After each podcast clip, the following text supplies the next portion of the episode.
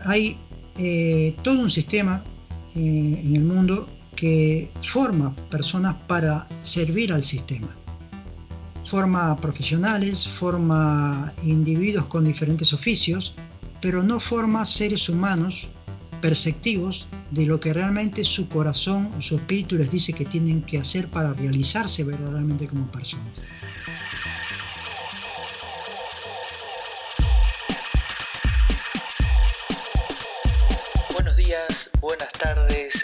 Buenas noches.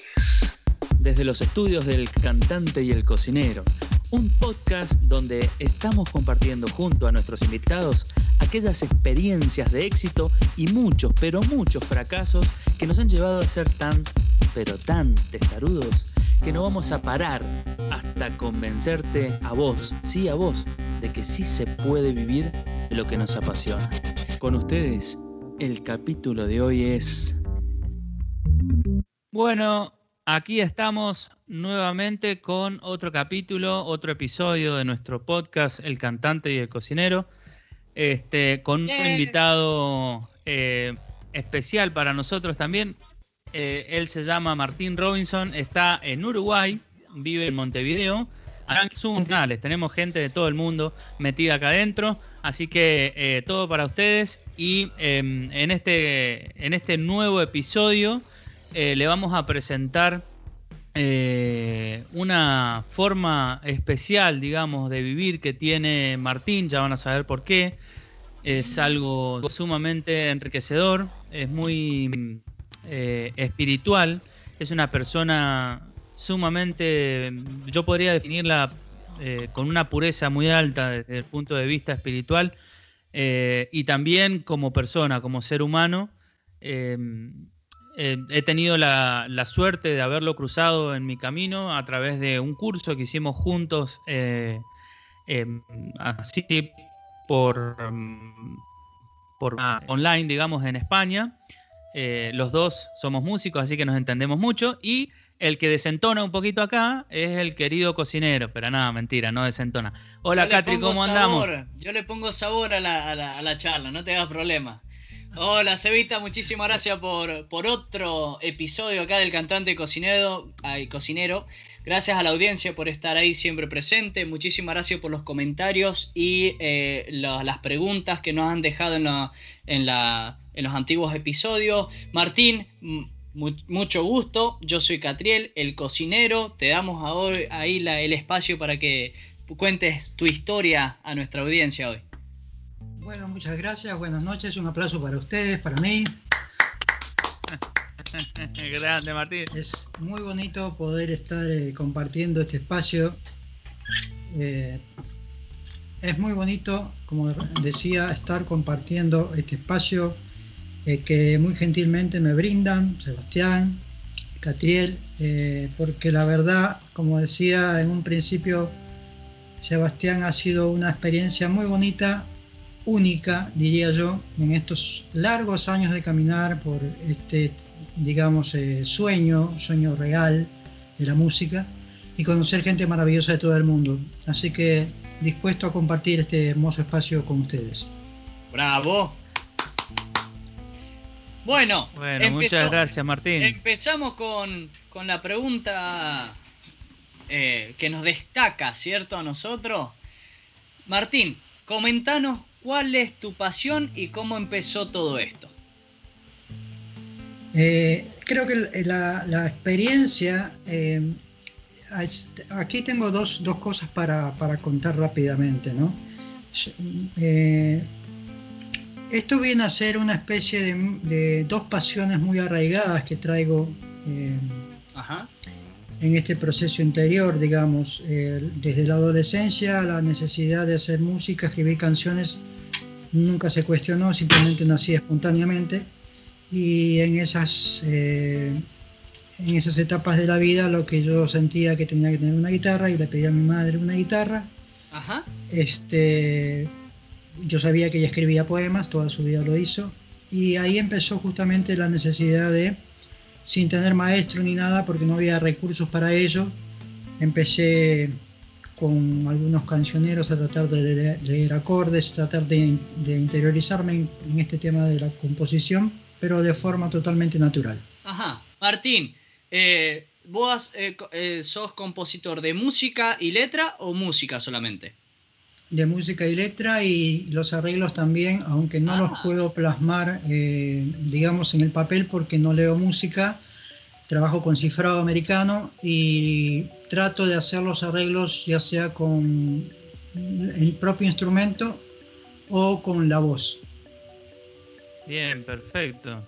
Me encantó. Eh, perdón, porque dijo que mencionó que hay dos pasiones de la mano, una de la guitarra y, me quedó colgando el, la segunda pasión. Sí, esta primera nace espontáneamente, como te decía, este, no, no había cuestionamiento, simplemente había una necesidad natural eh, de hacer música, era algo que me, me, fascinaba. Y la otra eh, pasión se fue dando con el tiempo cuando descubrí mi actual vocación, también digamos hace ya 20 años o más, que es la medicina tradicional china. Ah, mira. en, función de que em, empecé a descubrir cosas que habitualmente en Occidente nunca se, nunca se cuentan, no se saben y, dije, pero qué interesante porque cuando uno padece algún desequilibrio interno, a veces este, el concepto médico tradicional, digamos, te dice esto es irreversible o no tiene cura. Y resulta que para la ciencia ancestral eh, es algo natural tratarlo y, no, no, tienes ningún problema en resolverlo. Entonces por ahí vino la, el desarrollo, además de la práctica un poco de, artes marciales, vino el conocimiento ancestral, me fue llevando y bueno, después se me hizo ya como una forma de vivir. Perfecto, Martín. Bueno, y si yo tuviera que hacer una repregunta, digamos, sobre esta segunda pasión que vos tenés, eh, ¿cómo, la definirías, eh, digamos, concretamente desde el punto de vista de lo que significa para vos y lo que significa a su vez para la gente que te acompaña. Eh, precisamente en esta comunión que tenés entre la música y, la medicina tradicional china. Eh, te agradezco mucho por la pregunta porque con el tiempo se ha ido desarrollando una, una sinergia entre ambas he dejado de ver la medicina tradicional china como, como tal, como medicina, sino como, como el arte que es de, poder desarrollar la, parte interna en las personas para que puedan entender por qué generan después un desequilibrio. Entonces, eh, a medida que fue pasando el tiempo, empecé a cantar con los pacientes en plena sesión haciendo los mantras y empecé a fluir en lugar de estar haciendo tanto diagnóstico estructurado, empecé a sentir eh, la energía y el proceso interno de lo que había que corregir. Eso se fue dando de la mano de una manera tan natural y entendí que eh, en mi experiencia personal, en que cuando uno deja fluir las cosas y no está todo el tiempo buscando una respuesta eh, definitiva, porque la vida justamente no te da respuestas definitivas, te da la posibilidad de experimentar. Bueno, ahí es ahí cuando yo empecé a entender que mejor fluía con, las dos cosas, con la música, con la sanación y con este proceso de compartir con la persona que se llama a veces paciente, pero que no es otra cosa que un hermano que está teniendo una experiencia distinta a uno y que uno con las herramientas que tiene puede darle una pauta de cómo se corrigen los desequilibrios, pero no estructurar ni en el pensamiento ni en la acción, ya sea cualquier ciencia médica o, algo puntual específico porque hay muchas opciones que se pueden compartir. Muy bueno, porque me diste el pie perfecto para la siguiente pregunta que viene, que es, eh, ¿cuándo fue eh, o cuál fue el punto donde dijiste es todo o nada? Vamos a saltar a la pileta, no sé si hay agua o no, pero vamos a saltar, me voy a dedicar a esto que a mí me apasiona, me mueve, me llena los pulmones de oxígeno. ¿Cuándo fue, recordás ese punto?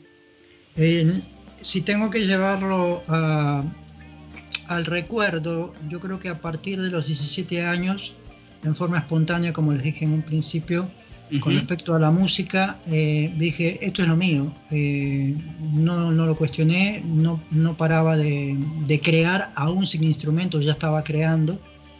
Entonces dije, me, me hace falta algo, y ese algo era crear la música Eh, es más, dentro de las historias que ya les iré contando en esta, entrevista, en este compartir, les contaré que muchas veces este, ese sueño o esa necesidad puede ser tomado como un pasatiempo y es válido, porque la sociedad a veces te invita a hacer otras cosas y no enfocarte en lo que amas. Claro. Entonces, entonces una, una, preguntita, perdón que te interrumpa, pero una preguntita, eh, para ubicar a la audiencia en el, en el timeline, en, en, la, en, la, línea de tiempo, más o menos dónde estabas y, qué año era este, donde vos ya estabas eh, a los 17, sí, pero dónde estabas, eh, qué, qué, año era, para que la audiencia se, se vaya con vos, viaje con vos en el tiempo para que se ubique un poco corría cerca del año 84-85. estaba, en, Perú, en, Lima, Perú en ese entonces. Lima, Perú, wow. Mi país de origen, sí. Oh, buenísimo, buenísimo. Entonces, eh, sos de Perú y estás en Uruguay hoy en día. En Uruguay llevo ya más de lo que he vivido en Perú y más de lo que viví en Europa, sí.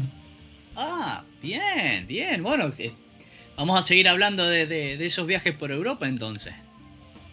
Eh, es un hombre viajado, Martín. es, un hombre viajado, Martín.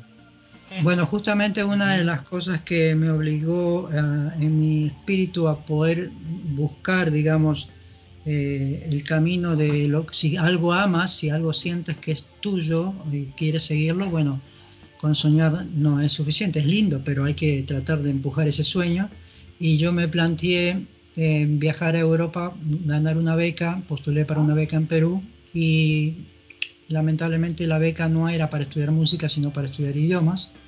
Pero ah. me habían dicho que estando en Europa podía cambiarme la carrera sin ningún problema, cosa que era una mentira, por supuesto. Y nunca pude cambiarme la carrera, así que tuve que quedarme haciendo lo que pude dentro de una carrera de traductorado. Pero mi sueño era ser director de orquesta, di exámenes en, yo creo que en ese entonces era considerado el mejor conservatorio en el mundo, que era el Tchaikovsky en Moscú. Eh, me permitieron dar una prueba, les agradezco mucho esa experiencia porque realmente yo no tenía preparación musical ninguna, solamente cantaba en forma autodidacta. Es más, me sirvió para que ellos me dijeran que eh, me dieron una carta muy respetuosa a la gente en, en el año, eso fue en el año 88, 89 me, dieron el registro de voz, era tenor ligero en ese entonces, me dijeron, y que me daban una carta de recomendación porque eh, me daban una recomendación en una carta de ellos, del conservatorio, para seguir estudiando música en otro lugar con un nivel un poco inferior. Y con esa carta y con la carta de mi embajada y con la carta de la universidad donde estaba haciendo otro doctorado fui, porque ya yo estaba dando algunos conciertos en la universidad y estaba convencido de que iba a servirme esa carta para ir al Ministerio de Educación y Cultura de Moscú y cambiarme la carrera. Me felicitaron al Ministerio de Educación y Cultura y me dijeron que las recomendaciones eran muy importantes, pero que yo no había llegado al país a estudiar música, sino traductorado. Así que si quería estudiar música tenía que volver a mi país, ganar una, una beca y intentarlo nuevamente. ¡Wow! Ah, ok. Claro, tenías que, redirigir, digamos, el objetivo para, poder este, acceder a la parte musical. Sí, era, eh, era imposible porque ganar una beca en Perú es una cosa muy difícil. Este, son miles de postulantes para 600 eh, o 500 becas. Entonces, eh, es más, yo nunca pensé que iba a ganar una beca de estudio. Entonces, ¿qué hiciste? ¿Te quedaste ahí? Perdón. Perdón, eh, no sé, quiero que quiero que saber cuántos años viviste, en dónde viviste en Europa, ya que lo mencionaste. sí, estuve viviendo eh, en, varios países, la mayor parte en la ex Unión Soviética. después estuve en Alemania, en Suecia y en Finlandia, pero donde quise quedarme a vivir fue en un principio en Suecia. Wow, Suecia. ¿Cuántos idiomas hablas? Eh, no, hablo dos, el ruso y el español. Inglés nunca quise aprenderlo. Vos sabés que el último, el último idioma que yo quería aprender es el inglés y el que más uso. ¿Vos podés creer? Bueno, yo tuve un problema creo que en la escuela porque en la escuela realmente la materia que siempre llevaba era matemáticas y el inglés y me parece que se me generó un pequeño trauma con el inglés este, y me dicen, pero es una barbaridad lo tuyo porque no hablas inglés, que es mucho más fácil, y hablas ruso. Sí. Entonces, este, son, igual no, no, no me quejo porque entiendo bastante el inglés cuando leo, no lo hablo, pero siempre lo voy a tener en cuenta porque me, me, gusta. Hay algo que no les comenté, pero cuando yo componía en un principio, no entiendo por qué, nunca me lo cuestioné, siempre salían frases en inglés, aunque yo no supiera inglés, y la ah. armonía se me hacía más fácil en ese idioma que en español. Claro, claro está bien.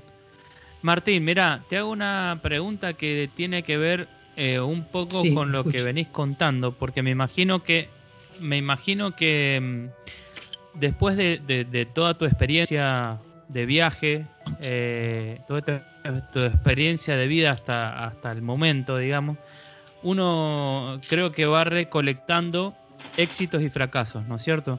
Pero lo que quiero preguntarte específicamente y es como para obtener una herramienta tuya que pueda servir para la audiencia y es la siguiente.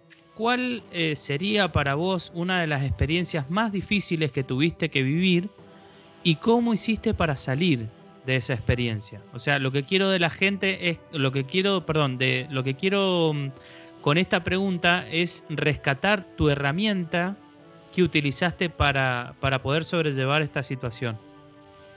Seguro.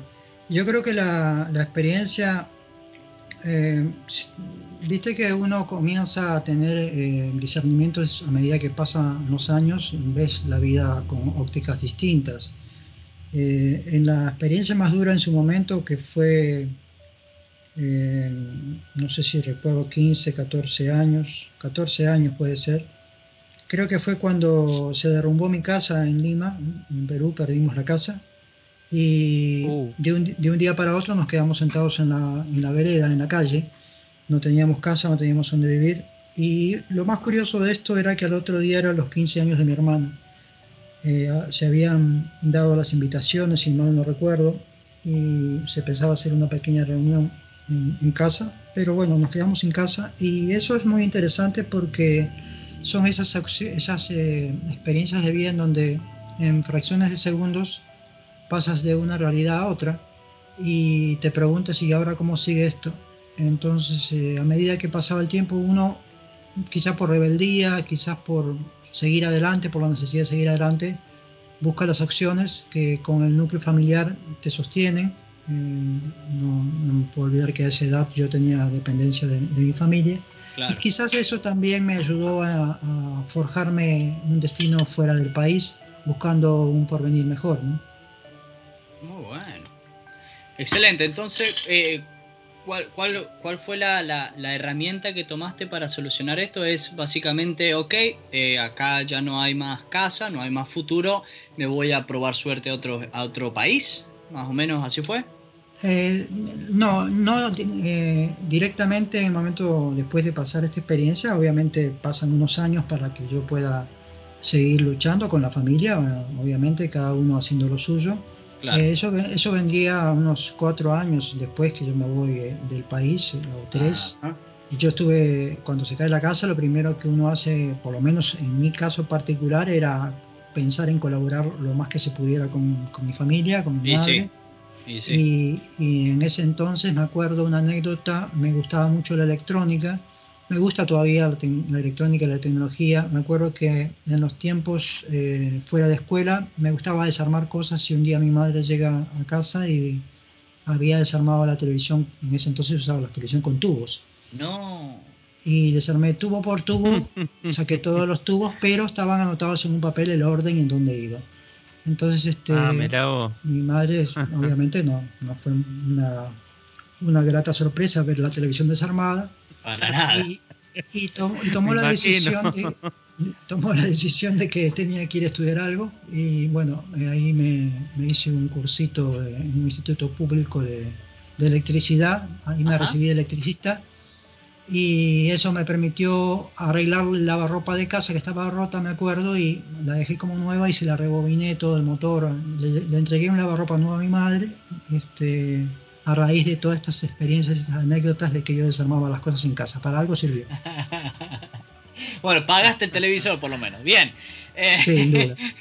en ese, en ese lapso que termino esta experiencia del instituto justamente de recibirme de electricista, me postulo ya simultáneamente por una beca para seguir estudiando y ahí fue cuando mi madre me dice, ¿por qué no vas a fijarte si hay eh, alguna posibilidad que hayas estado por lo menos en, la, en la pre-final? Porque era una lista de 5.000 participantes, imagínense ir a ver si uno podía haber tenido la suerte de ganar un lugarcito.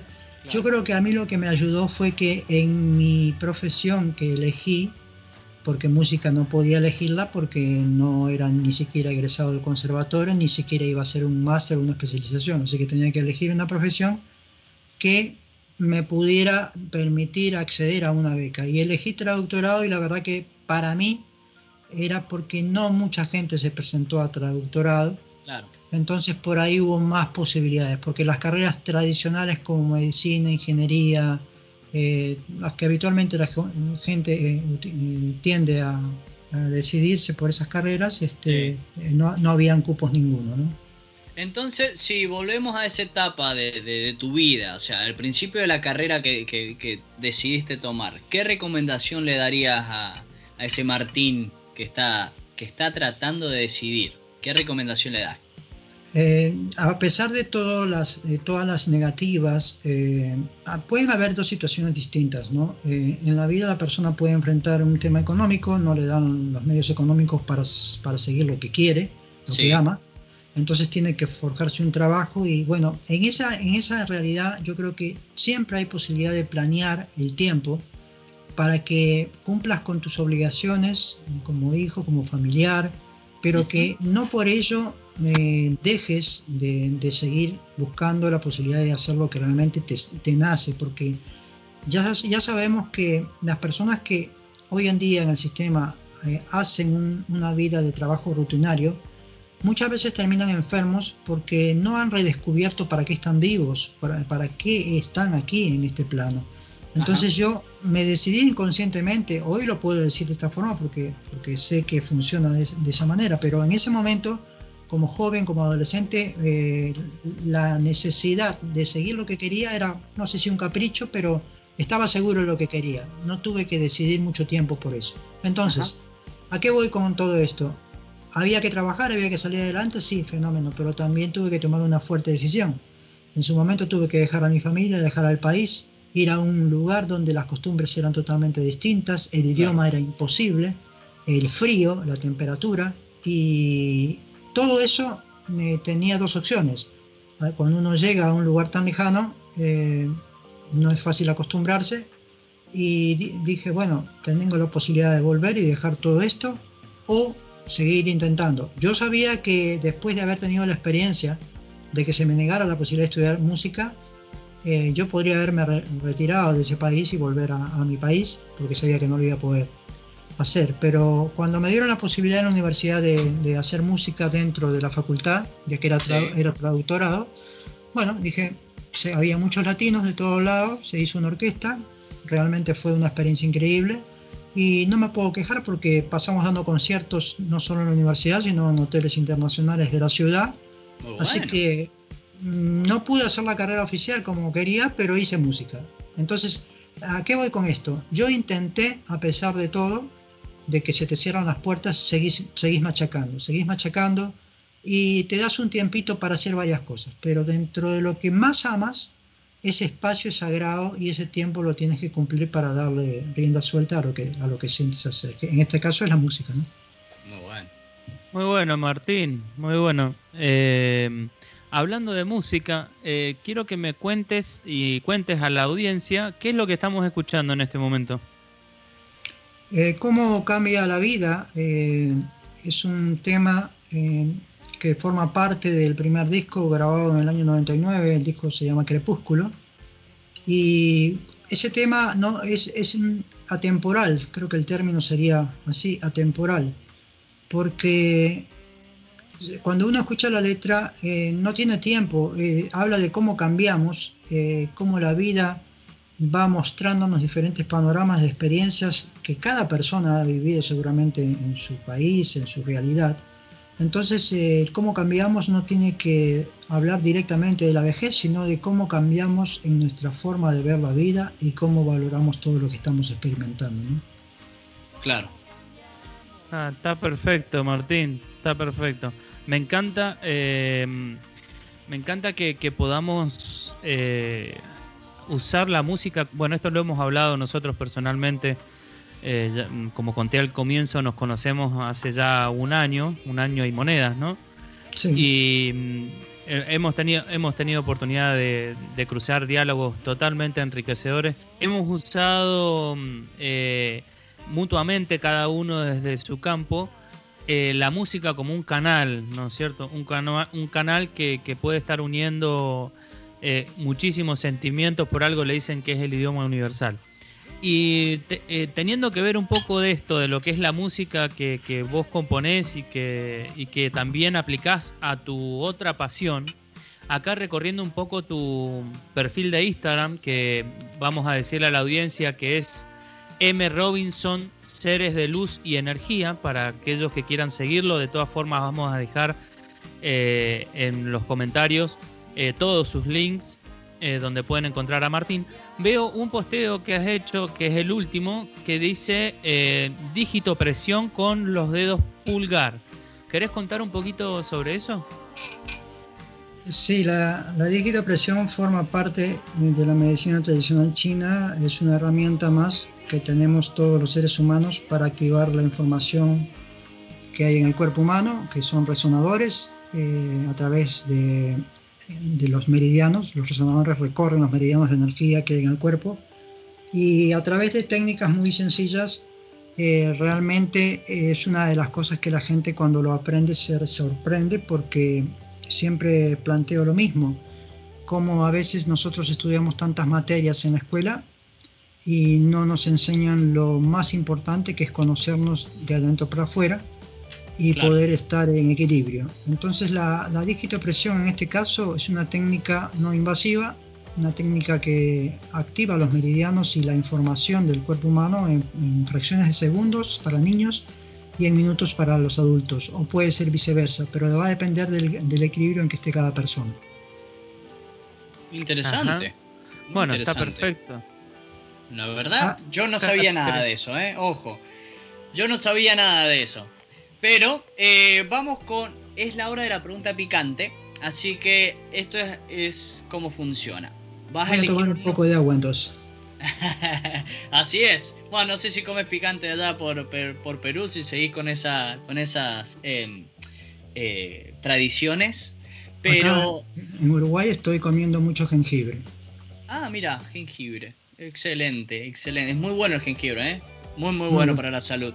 Mira, Martín, lo que yo te iba a preguntar, que a mí, a mí me interesa eh, personalmente, porque conozco de, conozco de dónde venís, digamos, desde, conozco tus dos pasiones, eh, ¿cómo uno eh, podría mezclar o cómo, cómo lo llevas vos desde el punto de vista musical? Fíjate qué trío, musical, espiritual o medicina china y a lo que se refiere eh, la vida sexual, digamos, que está presente, ¿no es cierto?, en todos nuestros seres humanos y en la naturaleza. O sea, ¿cómo, cómo confluyen esas tres cosas si se pueden retroalimentar entre sí o, van separadas? A ver, quiero que me cuentes un poco sobre eso, Martín. Bueno, según el Tao, eh, según los conceptos ancestrales, el hombre eh, que no tiene sexo o la mujer que no tiene sexo puede llegar inclusive a un desequilibrio eh, de todo lo que es la mente. El sexo forma parte de toda la creación, nosotros eh, experimentamos de la manera que mejor lo sentimos, pero es un complemento. Mm, muchas veces las personas se han llegado al suicidio inclusive por no haber tenido la experiencia sexual en sus vidas. O todo lo contrario, han llegado al punto de desequilibrio por el abuso justamente de la sexualidad son dos puntos opuestos. Ah, interesante. También, Toma mate. Toma mate. Vos sabías que mi. Bueno, vamos a hablar de otro tema acá, me voy por las ramas como siempre, pero mi señora trabaja en la cárcel y dice que los estudios que ella. obviamente, es. Em, los estudios que ella ha pasado, ha estudiado en la universidad, la mayoría ah, tienen problemas, o sea, cuando tienen un, problema mental, una enfermedad mental, eh, tienen deficiencia de sexo y tienen deficiencia de la, eh, evolución de los, genitales. Por ejemplo, dicen, hay una teoría que dice que eh, Hitler tenía este problema. Bueno, y básicamente los estudios, los estudios que dicen que no hay, hay gente con eh, problemas mentales que hacen todo este tipo de, atrocidades, no tienen, no, eh, no, tienen relaciones sexuales y tienen los genitales, no tienen los genitales desarrollados.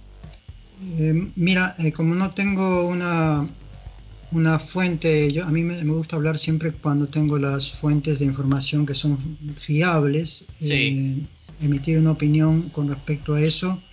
Eh, lo que sí te podría comentar, por lo que vimos en tercer año de medicina, eh, fue algo muy particular que la gente esto no lo va no lo, no lo va a escuchar habitualmente porque realmente son informaciones que, que son de investigación. Se dice que todos los generales de Hitler fueron escogidos en función de las técnicas de ubicación de la información que guarda la psiquis en el cuerpo humano que se muestra a través de los meridianos de la medicina tradicional china. Eso por un lado. Por otro lado, las facciones de los rostros, las orejas, las manos, todo tiene un lenguaje, todo habla, y eso es un mapeo que se hizo desde los principios de la historia de la medicina ancestral china y que los alemanes utilizaron para escoger a sus mejores asesinos generales. Wow.